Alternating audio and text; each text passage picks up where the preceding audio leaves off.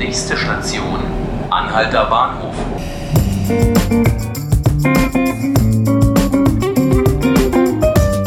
Hallo, herzlich willkommen zu 5 Minuten Berlin, dem Tagesspiegel-Podcast. Ich bin Laura Hofmann. In Berlin gab es im vergangenen Jahr 144.325 Verkehrsunfälle. Das sind mehr als 395 Unfälle pro Tag, mehr als 16 pro Stunde. Doch bisher gab es keine Übersicht darüber, wo in der Stadt diese Unfälle passiert sind. Jetzt ist das anders und meine Kollegen vom Tagesspiegel Innovation Lab haben eine interaktive Karte veröffentlicht, auf der man alle Unfälle des vergangenen Jahres sehen und auch nach Straßennamen suchen kann. Über diese besondere Datenrecherche spreche ich jetzt mit meiner Kollegin Helena Wittlich. Hallo Helena. Hallo.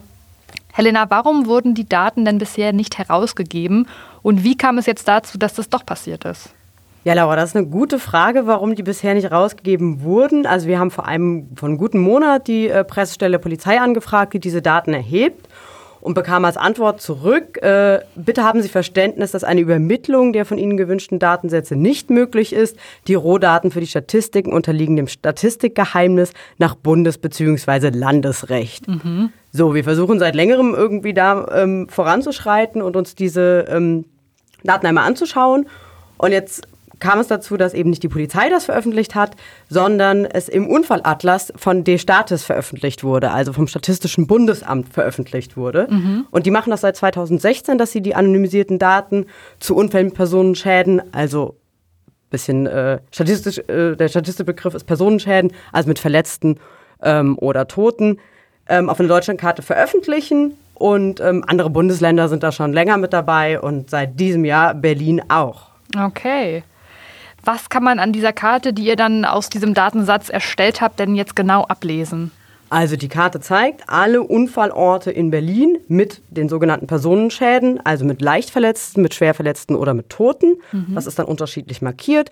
Man kann auch filtern nach ähm, Unfällen mit jeweiligen Fahrzeugtypen, also mit Auto oder mit Fahrrad oder Fußgänger ähm, am Unfall beteiligt war.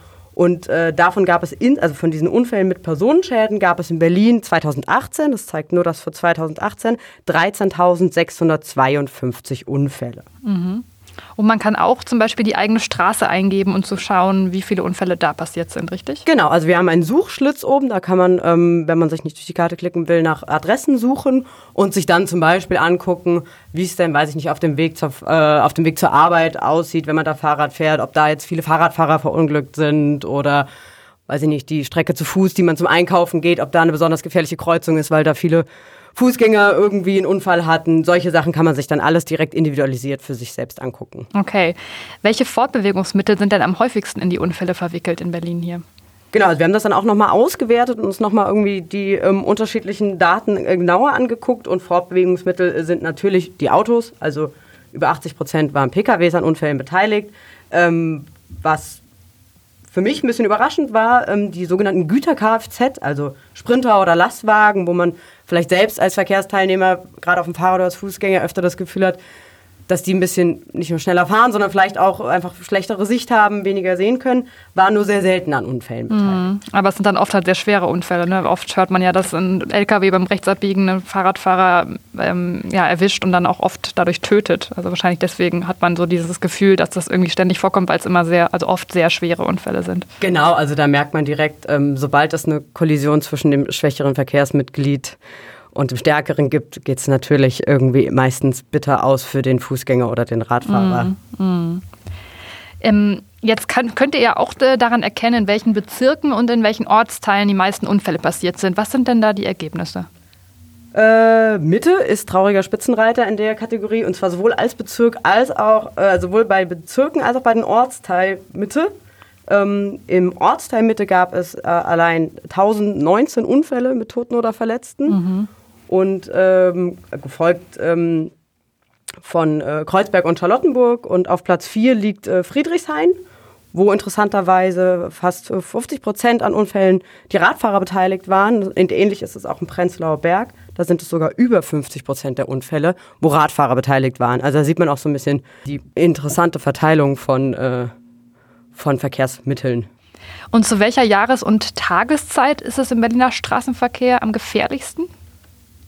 Auf jeden Fall, ähm, wenn man von der Tageszeit spricht, äh, macht wochentags keinen Unterschied, allerdings die Uhrzeit. Äh, mhm. Zwischen äh, am späten Nachmittag passieren die meisten Unfälle, so also 16, 17, 18 Uhr. Verkehr. Ganz genau, der mhm. Feierabendverkehr. Also natürlich hat, ähm, haben hohe Unfallzahlen auch immer mit einem höheren Verkehrsaufkommen zu tun.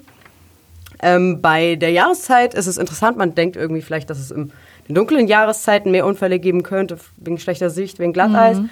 Ähm, bei unserer Analyse der Daten ist das nicht so, denn es sind meistens Unfälle, die, äh, also die meisten Unfälle gab es, glaube ich, im Mai und im Juni und im Februar nur halb so viele. Ja, interessant. Und meistens, das wird äh, in, den, in den Daten auch angegeben, waren, äh, waren die Unfälle, passierten die Unfälle bei trockener Fahrbahn und ähm, am, bei hellen Lichtbedingungen. Mhm. Also lässt sich das nicht in dem Fall jetzt gar nicht unbedingt zusammenführen, dass mit Wetter und Unfallhäufigkeit was zu tun hat, in unserer Analyse allerdings. Okay, okay. Ihr habt ja auch Experten befragt, wie der Verkehr in Berlin denn sicherer werden könnte.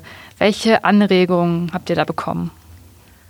Genau, Experten haben diese, diese ortsbezogenen Unfalldaten natürlich schon länger. Für die gelten ähm, andere Voraussetzungen, wenn sie Forschung damit betreiben. Das heißt, sie konnten schon länger gucken, ähm, was für Art von Unfällen wo passiert und äh, sagen da ganz klar, eine Reduzierung von Geschwindigkeit ist immer gut, mhm. ähm, hilft aber in solchen Fällen, im Fall von Unfallvermeidung vor allem Fußgängern, die unbedacht irgendwie schräg über die Straße laufen und wenn sie dann vom Auto erfasst werden, es natürlich gleich mehrere Effekte hat, wenn das Auto langsamer ist, vielleicht eine bessere Reaktionsfähigkeit des Autofahrers, weniger schwere Verletzungen. Ähm, da gibt es dann viele Gründe, warum das für die Fußgänger besser ist. Äh, bei Fahrradfahrern ist es ein bisschen anders. Da passieren die Unfälle häufig an Kreuzungen. Kennen wir alle die klassischen Abbiegeunfälle, mhm. ähm, in die Fahrradfahrer verwickelt sind. Da ist jetzt Geschwindigkeit nicht unbedingt der ausschlaggebende Faktor, weil natürlich der Fahrradfahrer oft an der Kreuzung viel schneller fährt als das abbiegende Auto. Mhm, da würden aber dann getrennte Ampelphasen helfen, ne? Genau, das ist so das, der, der klassische Lösung eigentlich. Ähm, die das optimal, die optimal wäre für solche Fälle. Eine getrennte Ampelschaltung hat wahnsinnig viel Potenzial dafür. Ähm, was man sich überlegen müsste, was man irgendwie macht, sind diese sogenannten Dooring-Unfälle. Also wenn ein Autofahrer die Fa äh, Autotür aufreißt und mhm. den Fahrradfahrer erwischt. Das passiert auch immer häufiger, weil auch ähm, so der Verkehrsexperte und der ähm, Unfallexperte sagte, die ähm, Fahrradwege immer öfter an der Straße entlang laufen und nicht mehr auf dem Bürgersteig sind, um eben mhm. eine andere Infrastruktur ähm, zu haben und dadurch natürlich solche Unfälle wesentlich häufiger passieren. Da muss man sich nochmal überlegen, wie man das vermeiden kann. Ja, da würde es ja zum Beispiel mehr Sinn ergeben, wenn man die Parkplätze, wenn man quasi den Fahrradweg und die, äh, und die Autospur durch Parkplätze trennt und nicht die Parkplätze erst neben die Radspur setzt, sodass die Fahrradfahrer, äh, dass die Autofahrer auch, wenn sie einparken wollen, über die Radspur, Radspur fahren müssen und so weiter. Zum Beispiel, da gibt es mit mhm. Sicherheit viele Lösungen, die man da diskutieren könnte.